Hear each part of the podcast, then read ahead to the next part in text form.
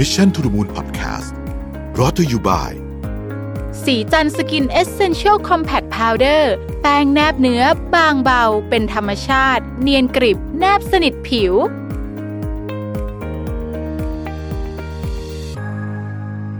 สวัสดีครับยินดีต้อนรับเข้าสู่ Mission to the Moon Podcast นะครับ คุณอยู่กับรวิทย์แทนอุตสาหะครับ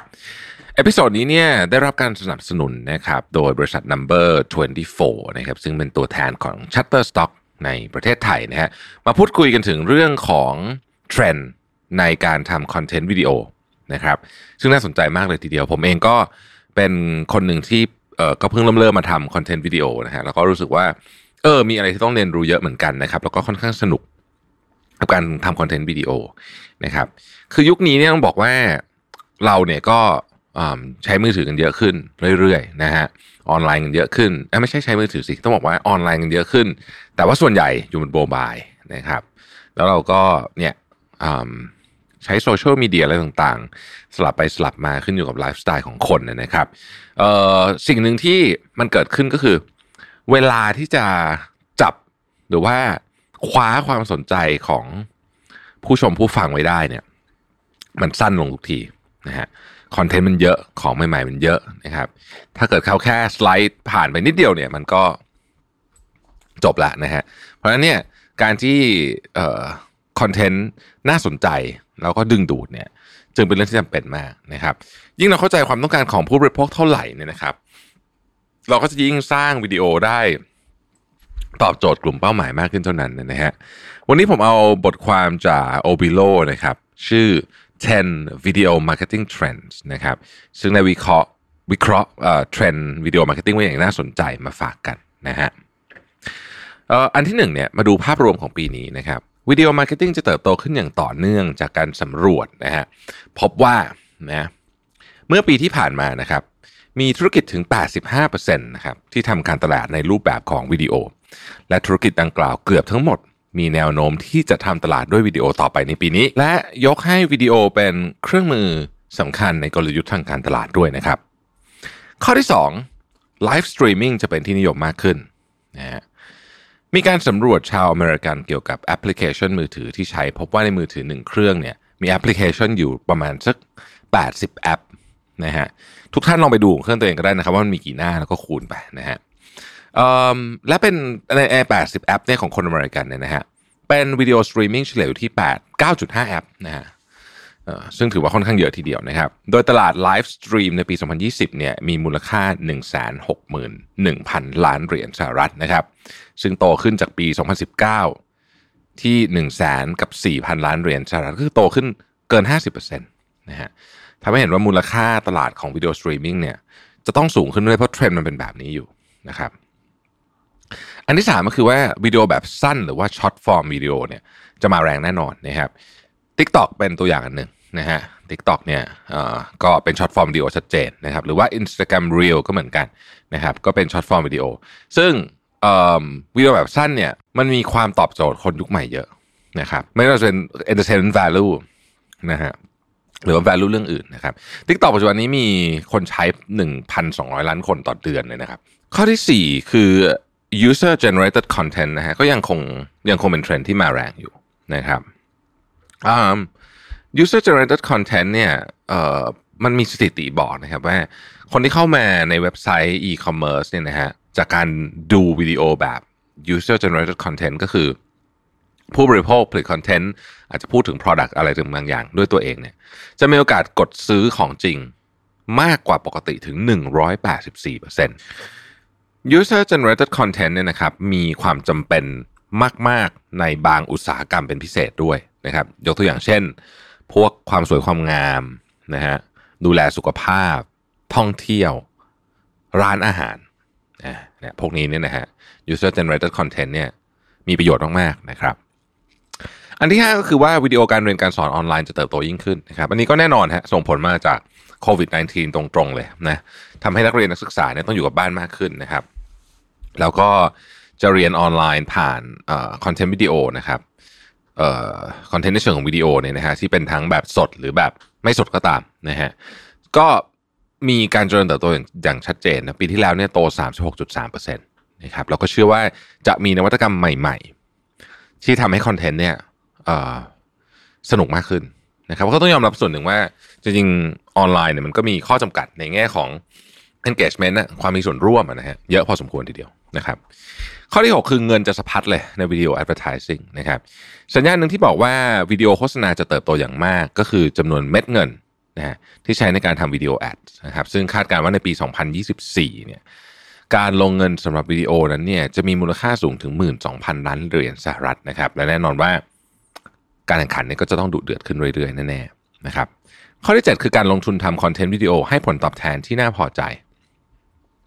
แน่นอนครับว่าตลาดวิดีโอเนี่ยมันไม่มีทางเติบโตได้ขนาดนี้ ถ้าไม่มีผลตอบแทนที่ดีมากพอนะครับซึ่งในการตลาดด้านวิดีโอประมาณ 89%เนี่ยยอมรับว่าคอนเทนต์วิดีโอที่ทำเนี่ยนะครับให้ผลตอบแทนที่คุ้มค่ากับการลงทุน ไม่ว่าจะเป็นการเพิ่มยอดขายการเข้าถึง หรือการทำให้ลูกค้าเข้าใจในตัวสินค้ามากขึ้นนะครับ ข้อที่ 8 คือตลาด AR และ VR มีแนวโน้มเติบโตที่ดีนะครับ AR และ VR ไม่ใช่ของใหม่เอี่ยม เราได้ยินมาหลายปีแล้วนะครับ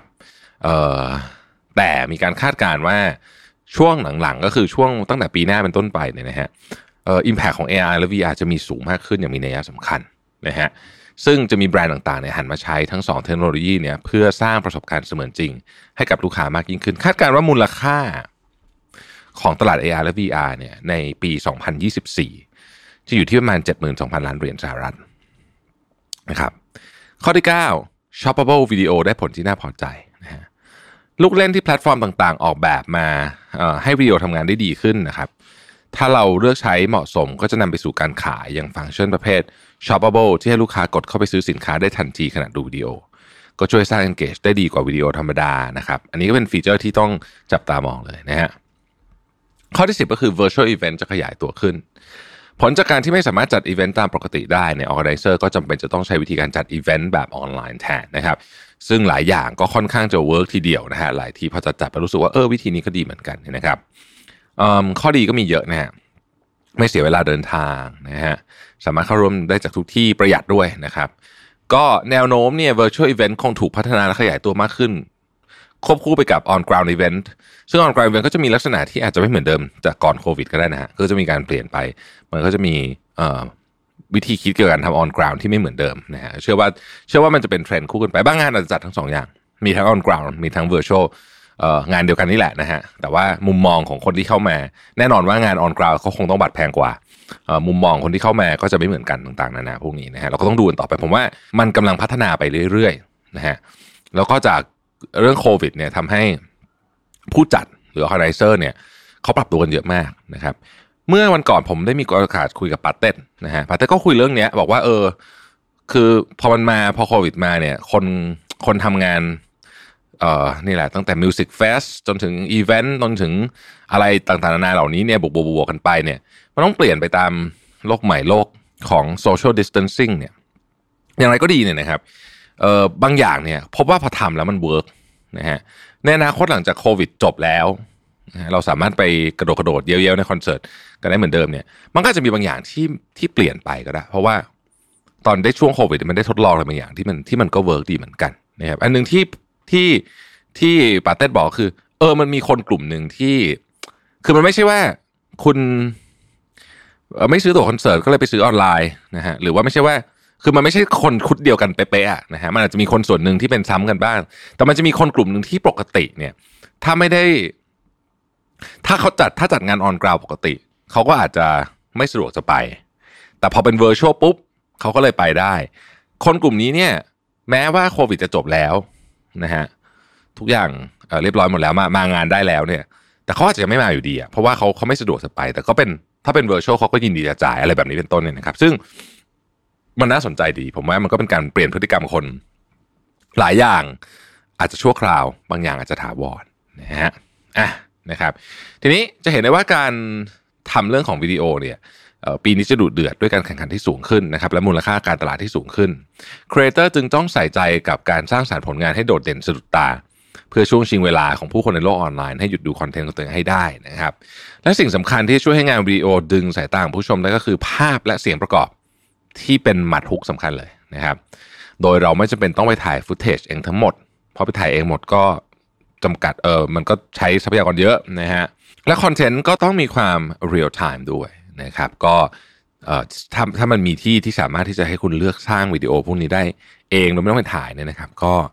จะทำให้งานง่ายขึ้นนะครับ Shutterstock เว็บไซต์เนี่ยเรารู้จักกันดีนะ เป็นเว็บไซต์ที่ที่มีสต็อกภาพสต็อกวิดีโอเนี่ยระดับโลกนะครับ มีภาพเพลงวิดีโอนะฮะ ภาพประกอบอะไรต่างๆเนี่ยครอบคลุมทุกการใช้งานเลยนะครับแล้วก็ตอบสนองความต้องการของของทุกกลุ่ม ไม่ว่าจะเป็นครีเอเตอร์นักการตลาดนักโฆษณา ให้ทำงานได้สะดวกสบายมากขึ้นรวดเร็วยิ่งขึ้นนะครับที่สำคัญกว่านั้นเนี่ยทาง Shutterstock มีบริษัท Number 24 เป็นตัวแทน แต่เพียงผู้เดียวในประเทศไทยนะครับที่ให้การสนับสนุนและช่วยเหลือในด้านต่างๆ กับลูกค้า Shutterstock ในประเทศไทยโดยเฉพาะไม่ว่าจะเป็นเรื่องของ Content Research นะครับ แนะนำเครื่องมือในการใช้งานและสิทธิการใช้งานที่ถูกต้องนะครับ เราสามารถติดต่อกับทีมงานในไทยได้เลยนะฮะซึ่งนี่ก็เวิร์กมากเพราะบางทีเนี่ยเราก็จะงงๆเอ๊ะสิทธิ์แบบนี้เราจะทำเราจะใช้ในวัตถุประสงค์แบบนี้ ต้องเลือกสิทธิ์แบบไหนนะฮะอะไรแบบนี้เป็นต้นเนี่ยนะครับ ก็สามารถเข้าไปดูรายละเอียดได้ใน www number 24 co th number นะฮะแล้วก็ 24 นะครับ หรือว่าไปคุยที่ Line ของเขาก็ได้นะฮะ Line official at number 24 at นะครับแล้วก็ number n u m b e r นะฮะแล้วก็ 24 นะครับ ผมแปะพวกนี้ไว้ใน description นะครับสำหรับวันนี้ขอบคุณ Shutterstock ขอบคุณ number 24 แล้วก็ขอบคุณท่านผู้ฟังทุกท่านนะครับ เดี๋ยวพรุ่งนี้เราพบกันใหม่ สวัสดีครับ Mission to the Moon Podcast Presented by สีจันสกินเอเซนเชลซีรีส์